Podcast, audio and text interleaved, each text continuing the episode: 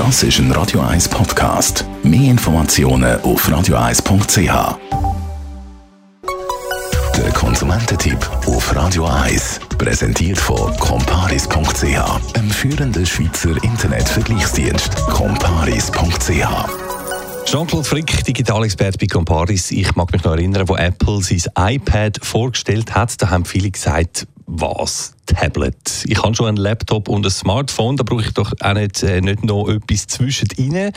Trotzdem boomt der Tablet-Markt nach wie vor. Für was braucht man dann eigentlich so ein Tablet?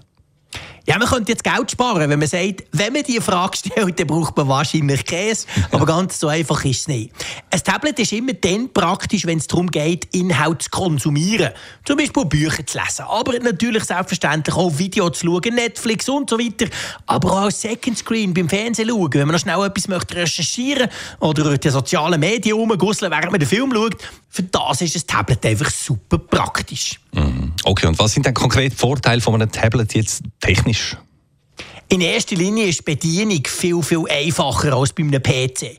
Es fängt schon damit an, dass man es einfach anlässt und es ist unmittelbar gerade da. Eigentlich so wie beim Handy. Das heisst, man muss nicht aufstarten. Und dann ist die Bedienung über ein Touchscreen halt sehr, sehr einfach. Die Apps sind perfekt darauf angepasst. Alles in allem ist man mit einem Tablet eigentlich relativ schnell gerade direkt drin bei dem, was man machen möchte. Im Unterschied zu einem Laptop, wo man zuerst muss starten muss. Wenn man Pech hat, macht er noch ein paar Updates, bis man loslegen kann.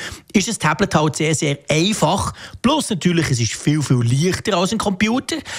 Und es ist natürlich auch deutlich günstiger, als wenn man sich einen Computer kauft, um all diese Sachen zu machen. Ja. Hat es auf der anderen Seite auch einen Nachteil, vielleicht so ein Tablet? Und welche wären das? Ja, ein Nachteil ist sicher der, dass man, wenn man selber möchte Content produzieren zum Beispiel ganz lange Texte schreiben, ja, dann ist ein Laptop oder ein normaler Computer tatsächlich viel, viel praktischer. Wenn ich Videoschnitt machen wenn ich grosse Dokumente möchte bearbeiten das sind alles Sachen, die kann man auf einem Tablet machen, aber im Allgemeinen geht es gäbiger auf einem Computer. Und zum Schluss, Jean-Claude, natürlich noch die Frage gefallene Frage, ein Android-Tablet oder ein Apple iPad?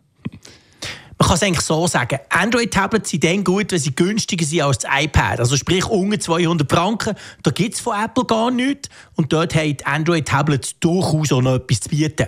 Wenn man aber bereit ist, ein bisschen mehr Geld auszugeben, wenn man vor allem ein bisschen mehr möchte machen möchte, wenn man perfekt angepasste Apps will, ja, wenn man letztendlich einfach das Original will, und das ist das iPad einfach, dann empfiehlt es sich, dass man ein Tablet von Apple kauft. Die Dinge sind unzerstörbar, extrem robust, leider relativ teuer, aber haben dafür viel viele, viele Jahre lang. Tablet, ja oder nein? Und wenn ja, was für eins? Der Jean-Claude Frick von Comparis ist das gewesen. Danke dir.